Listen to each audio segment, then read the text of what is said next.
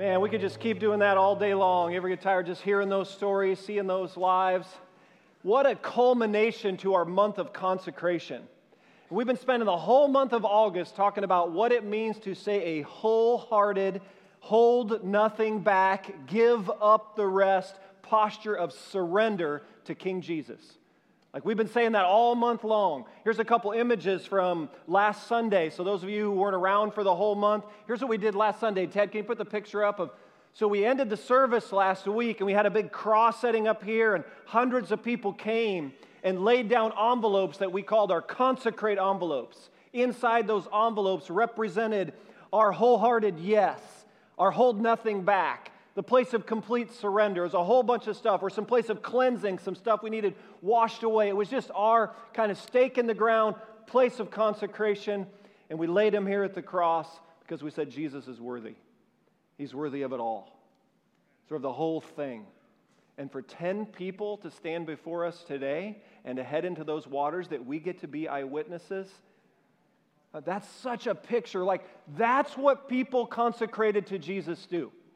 If you're not regularly around the church, or maybe you used to be in your younger years and you've, whatever reason, stepped away from it, like this is a big deal for the community of Jesus. Like what we're doing today, we think is worthy of not only a massive celebration in here, like we're gonna spill this thing out for a couple hours outside and have a great big party. Why? Because we think what we're witnessing here is worthy of a complete celebration. Like the church of Jesus knows how to party. I'm just saying it, right? We know how to party. We got reason to party. Amen? Way more reason than the ways of the world have. This is the stuff that's going to matter 100 years from now. All right? You might have been hooked up with some other parties going on this week. I promise you, this party is the one that's going to matter 100 plus years from now. And so I'm so glad that you're here. Whether you've been around church or this is your, you're here to support some folks who were in the tank, I hope you hear and see today that Jesus is worthy of the whole of our lives. He's worthy of it all. Those of you who've been around here a while, you may remember the story I told, I don't know, a couple years ago or so. I was standing back at those doorways back there, and it was just before the service began. And this was right as we were coming out of COVID. And so we were just beginning to regather in some things. We had a lot of new faces. You had people, you weren't even sure apart who's a part of the body. So you were just meeting a lot of new people. I was standing out there just before service. It was Communion Sunday. We, remember when we had the communion tables like right in the entryways? You grabbed your elements on the way in. You guys remember those days? Well, this couple walks in, and I hadn't met them before. They walked up to me and said, Are you one of the pastors here? I said, Yes, I'm one of the pastors here. So we have a couple of questions. This is our first time here. Can we ask you before we would, you know, be a part of the service? I said, Sure. And here's what his question He says, Well, we've been visiting a lot of churches in the area. And we've noticed, like, the churches we went to, like, it was, it was like Jesus was a big deal, he said. He said people were singing about Jesus, talking about Jesus, praying to Jesus. It was Jesus, Jesus, Jesus. And he had a really big, thick Bible, like one of those, I call them like double stuff Oreo Bibles. You know what I'm talking about? Like really thick, lots of highlighters, lots of stuff going on with that Bible, okay? He had that. He looked like he had spent some time in it. And he opened up his Bible at this point and he said, he said, Pastor, what I want to know from you and from this church is I'm looking for a place that talks about God more generally and Jesus less specifically. He said, So I want to ask you, very straightforward. Is Jesus a big deal around here? Well, we had communion. Like I said, the communion table was maybe seven or eight feet from us. I said, please come with me. And so I walked in. The service is just getting ready to start, and we're standing right back there at the tables. And I said, I appreciate your question, and I'm actually glad to hear what you found in the churches that you visited. Because to answer your question as straightforward as I know how, is Jesus a big deal around here? I said, This table, this broken body, the juice representing his shed blood. He's the only deal around here. He's not just a big deal. Like, he's it. Like, he's the way, the truth, and the life. The only explanation for Eagle Church is Jesus of Nazareth. That we are his people bought with his blood. He's our redeemer, he's our rescuer, he's our restorer, he's our deliverer. It's all about King Jesus. So, you are welcome to stay and be a part of the service. But I just want to be clear that what we're going to be doing is not talking about God generally. We're going to be talking about consecrating our hearts to Jesus specifically. And the, the, worship team had just started the opening song, and I think the opening song was all centered on Jesus. It was perfect, you know? And so I left them to chat at the communion table because I had to get going here. And so I left them, and I remember turning and I glanced back and I remember seeing their silhouettes walking out the doors. And I hope they landed somewhere. I hope they found somewhere where they could see the centrality of Jesus. The only explanation for the church is the life, death, and resurrection of Jesus of Nazareth. That's it. So if you're in case you're newer here and you're wondering like is Jesus a big deal around? He's the only deal. The only explanation for this body of people, the only explanation for these waters, lives, testimonies, the only explanation is King Jesus. So we believe as a community, he's worth a wholehearted yes, a give up the rest, go the last 10%, hold nothing back. We believe he and he alone is worthy of that of our lives.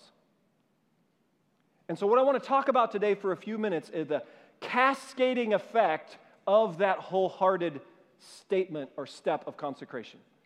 I want to look at three realities that come. They're not the only, but there are three really core ones that come. Once you decide you're going to say a wholehearted yes, or as a church family, maybe we can look at it as what kind of ripples out of the act of laying the consecration envelope at the cross last week or rippling out from these waters of baptism. I want you to see three things from Jesus today. And if you have a note sheet, you can pull that out. Those of you joining online, welcome from wherever you're watching, especially those friends and family joining from all around the country to support those in the waters. Your online host will direct you to your notes. It will be helpful for you to follow along. Here's the three things we're going to see from a wholehearted yes to Jesus. We're going to see Jesus put you in touch with reality. Number two, Jesus teaches you how to live in a broken world. And number three, Jesus invites you to experience the kingdom of God. So, first one, Jesus puts you in touch with reality. Matthew chapter 7, 24 to 27. He's wrapping up one of the most famous teachings called the Sermon on the Mount. In his closing illustration, he says the following Therefore, everyone who hears these words of mine and puts them into practice is like a wise man who built his house on the rock. The rain came down, the streams rose, the winds blew and beat against the house, yet it did not fall, because it had its foundation on the rock. But everyone who hears these words of mine and does not put them into practice is like a foolish man who built his house on sand. The rain came down, the streams rose, and the winds blew and beat against that house, and it fell with a great crash. So Jesus says here, he's at the end of this most famous teaching, he says, Let me boil it down to you that there's a way you can go about life where you can actually listen to his words and put them into practice. If you'll put Jesus' words into practice, begin to live them out in your everyday life, you can test this for yourself. You will find that it aligns with reality, it aligns with the way things actually are. It's like building house on the rock. Its foundation is secure. Reality will be your guide and point to this Jesus is the best and the wisest. He's right. That's what it's going to point to. Like when you step in to follow Jesus and you begin to live out his ways, not just listen. Notice the text says there were two groups. One both listened, one put them into practice. You begin to actually live out what Jesus said you pay attention to what he did, and you put that into place in your life. And what you find is, you, ha- you find yourself saying, This is how it's supposed to be. You find yourself saying, Well, the way Jesus explains the world, the way he explains the human condition, the way he explains the realities of the spiritual battle, it just makes sense. It aligns with reality. It's built on a rock. It's what you can be certain of. That's what reality. Reality is what you can count on.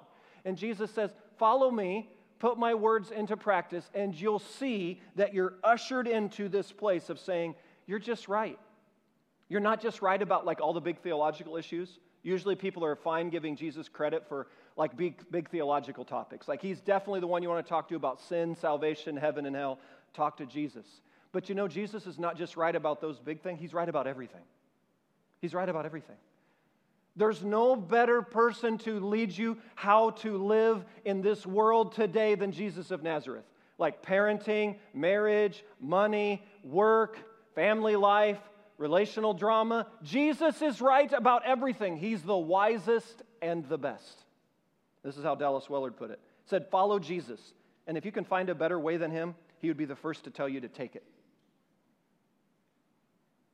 You see, culturally, we're not struggling with a lack of information. We're the most culturally informed generation to ever live right now. There's more information available to us today than ever, than any human on the planet's ever experienced. We're not struggling with a lack of information, we're struggling with meaning and purpose. And so you see, science and data and research, they can tell you what is, but they cannot tell you what you ought to do. And is cannot tell you an ought. You tracking with me? Like science, data, research, it can tell you, it can tell you like what is here, but it cannot inform about what you ought to do. Your ought is derived. Your ought and your ought not, it comes from your moral basis. And as Christians, our moral basis is the person of Jesus and the scriptures. This guides our ought and our ought not. When we're unclear about how to navigate, we turn here and we look to Him. Now, if you're not a follower of Jesus, I think it'd be really important for you to sort through like, have you really thought through, like, what's your basis for the moral ideals and values that you hold? Like, what do you appeal to that kind of guides your ought and your ought not? And the question you ask is it sufficient and is it coherent? Now, if you say, well, you just decide for yourself, which is a fairly popular, right? The you do you, and you're just going to ask everyone else to kind of bend reality to you. I want you to think that through a little bit. Like you do you. You're just going to decide for yourself, like you're going to be the basis for your moral law. Like it's going to go as far as you, what you decide. What are you going to do when you run across others who collide with your ought? Like your ought, have you noticed, isn't going to line up with everyone else's oughts. Do you think we might be struggling with that as a nation a little bit? Have you noticed that there's not a collective alignment and unity around a lot of topics? Anybody notice this? If you're in leadership in any role, I promise you, you live with this, right? So, as a country, what are we going to? What are you going to do when your ought and your ought not runs against the grain of others? What are you going to appeal to? Vladimir Putin has an ought and an ought not. And I'm guessing there are certain ways where you say, well, that runs again. I don't want him to, no, you do, we don't want him to do you. We want him to actually bend into another reality. What are you going to appeal to? I think if you're honest, if you run the tape out, if you run the tape out on this, like self is going to be the center of your moral code, I think you're going to find it insufficient to uphold the complexities of this human experience in this world we're living. It's not going to be complete, it's not going to be sufficient to flesh out what needs to be done. Because if you're honest, run the tape out on you do you. Run it out. What does reality teach you? The you do you movement. Here's what reality is teaching us. In the language of Jesus in Matthew 7, it's like building your house on sand. It sounds good, looks good on the outside, and it's going to fall with a great crash. It doesn't align with the way things actually are. That's the challenge. And that's why we're struggling culture with so much imploding around us, because we're appealing to a moral center that is not sufficient and coherent to sustain the decisions that really need to be faced in life. Or to say it another way, right? The self help movement, self help isn't very helpful when self at the core is what needs help. That's Jesus, that's not me. Jesus came on the scene and said, Actually, I'm here because the core of yourself needs help. And so I'm going to lay my life down to help you discover your true self in me, and you're going to die to yourself. That's a long way from you do you. Crucifixion of self would be the opposite end. Tracking? So it would be crucify self and find what you're really looking for in King Jesus. He's saying, hey, this so Jesus steps on the scene and say, yeah, you want to go the self at the center route. I'm actually calling you to lay down yourself, live in my words. Pay attention to my life, live in my words, and here's what you're going to find it aligns with reality. This is the way things are supposed to be. You're going to find yourself building a life that has secure, solid foundation, has substance to it. Because it's what Jesus, it's rock like. It's what you can count on. And could one of the reasons be, church, could one of the reasons be the reason we scroll through the headlines week after week and you probably, like me, take some deep sighs and you just go, What in the world? That just doesn't make sense. I don't know how many times during the week I say, That just doesn't make sense. It doesn't make sense because it doesn't line up with the way things really are.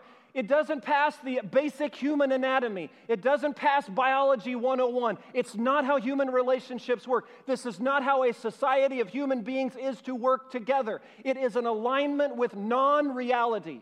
And the Bible has a word when you build your life on non reality. You know what that word is? Foolishness. Foolishness. Eh, To use Jesus' language, it's like building your house on sand. That's what it is. Because what you're running into, young people, what you're running into in your classrooms, behind lecterns with people with several PhDs by their name, what you're running into is non reality. Do you understand that? You're actually living rooted in the kingdom of God, squarely planted in reality if you're living with Jesus. You're the one in the place of reality, and you get to see with spiritual eyes into what Jesus would call sand, foolishness, non reality. And it's why our culture is imploding the way it's imploding. And so the people of Jesus get to band together and we get to consecrate ourselves to Him. And guess what? We get to be led into the way things actually are. How beautiful is that? So I would invite you to say a wholehearted yes to Jesus, to be ushered in to a life. Not because, young people, I don't want you to consecrate yourself to Jesus because that's what your parents raised you to do. I don't want you to do it just because that's what your pastor's asking you to do. I don't want you to do it because that's what Christianity says you, to, you should do. I want you to do it because Jesus is the wisest and the best, and he's grounded in reality. It is the absolute best decision you can make to consecrate yourself to Jesus. It's like building your life on rock. I want you to say yes to him. That's why he would say statements like, I am the way, the truth, and the life. Because that's a man who sees things for the way they are. He's grounded in reality. He invites everyone else to join him in that. And to turn away from him, to reject him, and to push him out and push self at the center is the sand. It's what's going to fall with a great crash. Which leads us into the second statement. When you consecrate yourself to Jesus, He's the one who leads you into this place of reality, like He invites you to experience reality the way it is. And then, secondly, He teaches you how to live in a broken world. So, Henry David Thoreau, many of you went through schooling, you would have read some of his stuff as a philosopher in the 1800s. He said this Unconscious despair is concealed even under what are called the games and amusements of mankind. It's as if he could have written it for 2023 today. See, the bottom line here is we all have to learn how to live from somebody. Jesus knew that. He came to earth to die for our sins and to help us. You got to learn how to live from somebody. When you're younger, your parents, your family unit, your family of origin is the primary space where you're learning how to live. As you grow and get a little bit older, your peers, you get into adolescence and your peers become a really important part of learning how to live. And then you have some others like mentors and coaches and teachers and pastors and small group leaders. You have these other people who step into your life and kind of teach you how to live. If you're part of a church family, there's kind of a collective spiritual family, like the new family of Jesus is a part of teaching you how to live. And then there are all these cultural forces out there. If you notice, there's a whole lot of people with a whole lot of opinions saying, buy this, do this, pay attention to this, build your life on this. Have you noticed that? Through TikTok and Instagram and YouTube and all the media outlets. There's just everybody saying, do this, do that, don't do this, don't do that. Here's how you learn how to live. Jesus steps into that noise and he offers these words Matthew 11, verse 29. He says, Take my yoke. This is available to anyone from any background at any time. Take my yoke upon you and underline your Bibles. Learn from me for I am gentle and humble in heart, and you will find rest for your souls. For my yoke is easy and my burden is light. So to consecrate yourself to Jesus is to enter Jesus' school of living with open hearts and open hands and say, Jesus, would you teach me how to live? And I believe there's no better teacher than Jesus. Jesus, teach me how to live. Because it's a heavy load to carry. That's the imagery he uses there in Matthew 11. It's an oxen. It's, an, it's, like the, it's like the oxen being yoked together, and they can carry more if you yoke a couple of ox together than they can carry alone. That's the picture of the yoke there. And if you notice, it's like a heavy load to like figure out how to live, especially in this day and age with all the confusing messages coming. Like to learn, it's, it's a heavy load, and, and we get pressed. Could it be that, you know, we're trying to carry this heavy, you can carry more yoke to Jesus than you could carry on your own. There's just some things that aren't meant to be carried alone. And I couldn't help but wonder if part of the mental and emotional health crisis in our country, could it be, church, could it be that we're living at a day when culturally we're pressing self to carry the load in ways that self and secularism was never intended to carry? It's a house of cards, it's sand.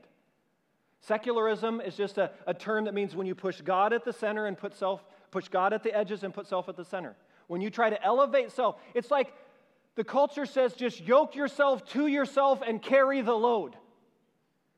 And he's put so much pressure on self to like come up with things like identity and meaning and significance and freedom and deal with justice in the world. Like self deal like it's too heavy of a load.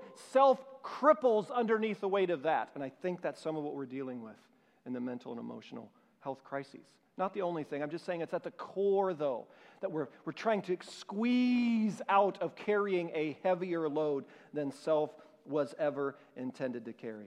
And here's what I believe with every fiber of my being I believe Christianity has the better resources for what we're all really looking for.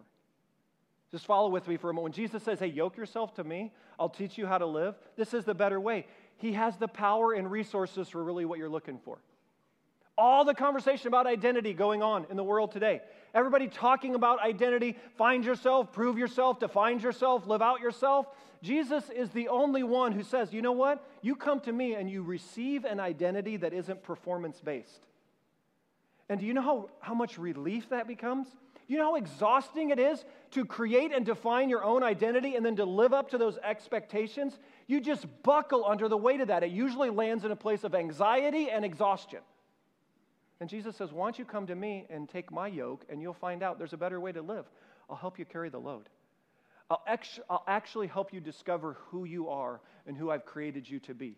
You receive it, you don't perform for it. That's different.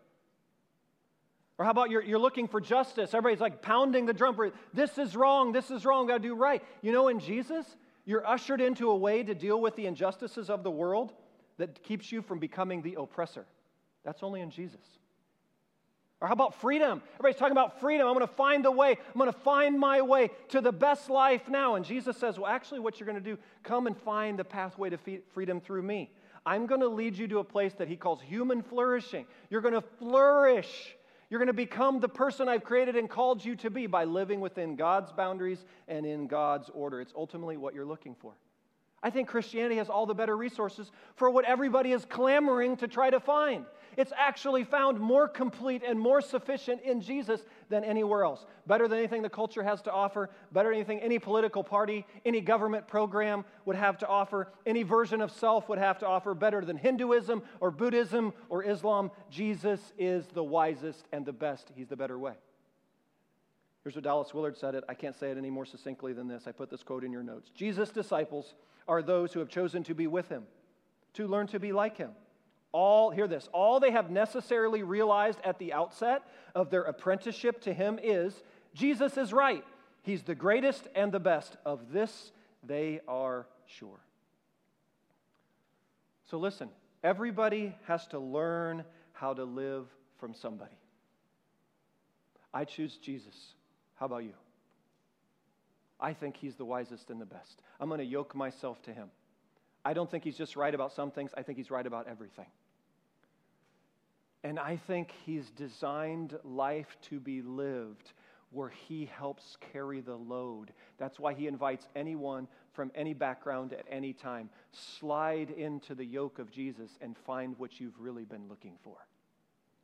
You'll find your identity and meaning and significance and purpose and justice and freedom. You'll find it all in the yoke of Jesus. He has the power and resources to provide the life you've really been looking for. And there's no way self can deliver on that. So, firstly, when you say a wholehearted yes to Jesus, you're invited to experience reality for what it is. You're invited, you're ushered in to reality, the way things actually are, rock like. And then, secondly, you're invited into this life of like learning how to live from the best teacher. And then, thirdly, and finally, we'll wrap with this Jesus invites you to experience the kingdom of God.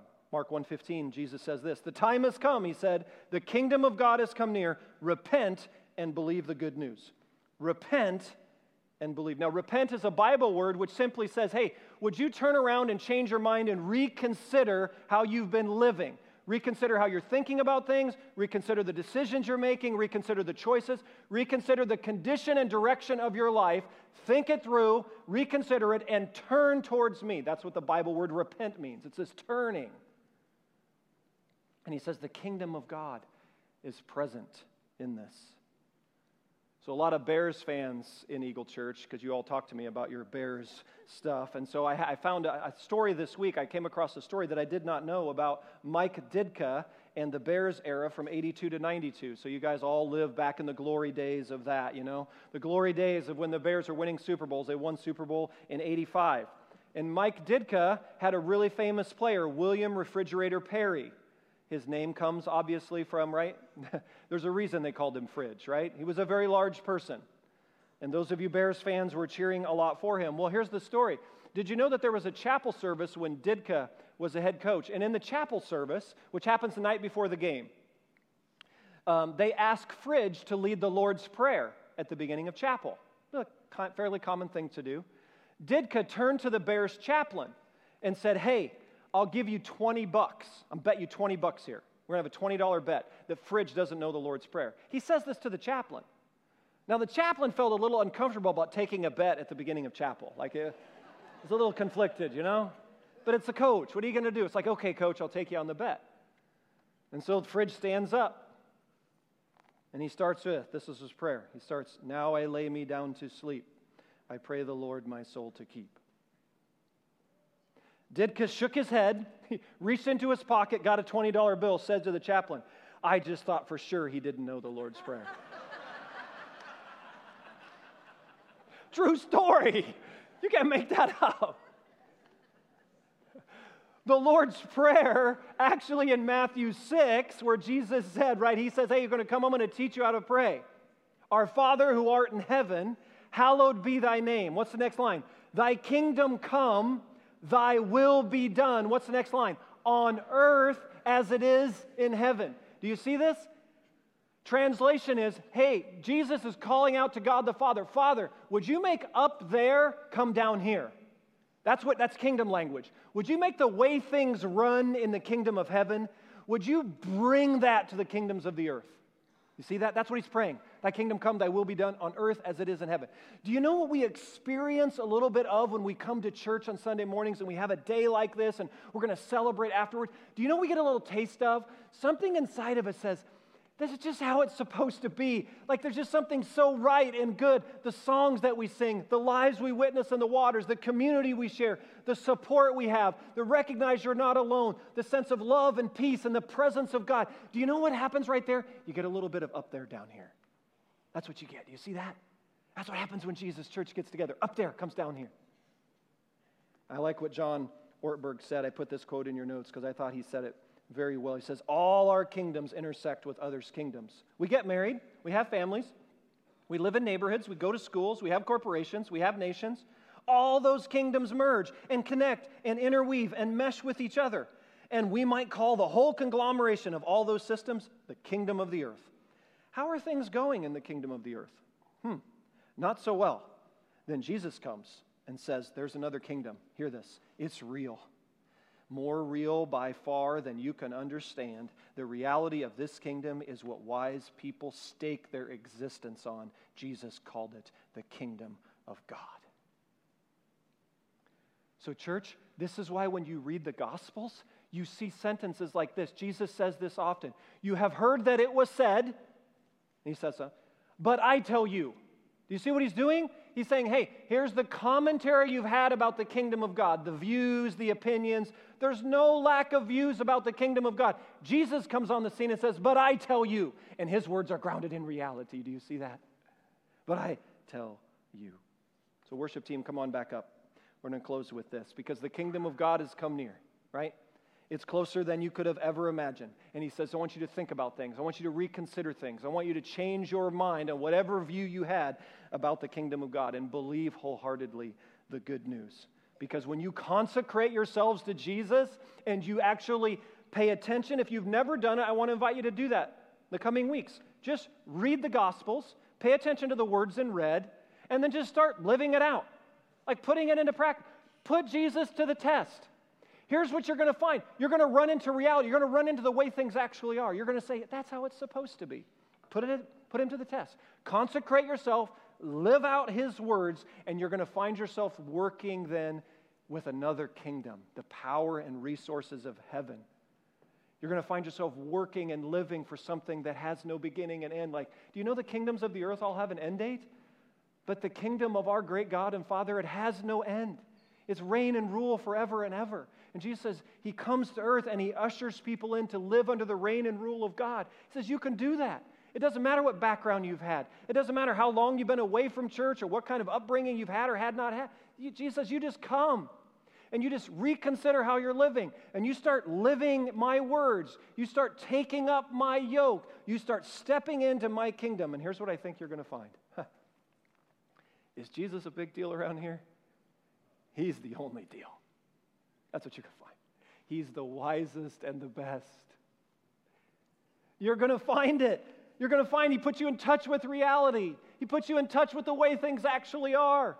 So just go live the way of Jesus. Slide yourself into his yoke. Let him teach you how to live. So many facing so many big decisions say, I don't know what to do with this. I don't know with this yes or this no. Turn to Jesus. He's so good at guiding lives. He's way better at it than we are. Just turn to him and trust him. Slide into his yoke. Let him guide you. Let him help you carry the load. And then open up your eyes, church, and begin to see a kingdom. How glorious. The kingdom of God that he says is here and at hand. And right now, in these moments, you can step into that kingdom. Wow. I don't want to live anywhere else. He's the wisest and the best and his invitation is open to any person, any background, any time, anywhere. Let's pray. Jesus, there's none like you. From the very beginning of this church, I remember the very opening meeting. Some in this room were in that opening meeting. You have been the only defining reality of this body of people. And thank you that today in 2023, we declare you are the wisest, you are the best, you are King, you are the glorious one, you are Savior, if there's some listening here and you've never said yes to Jesus, you can just say it right now. You can just say yes to him. In the quietness of your own heart, you can say, Jesus, I just choose you right now. I believe you are the King of kings and the Lord of lords. I believe you died on a cross. I believe you rose from the dead. I've been living a whole bunch of different ways. I've been going about it all the wrong ways. I just own it now. I confess I've been going about it all wrong. I repent. I turn from the way I've been going and I turn to you. You just say that right now in your heart. I choose Jesus. Say, Jesus, come. Fill me with your spirit and teach me how to live. He can do that right now. And we just rejoice together.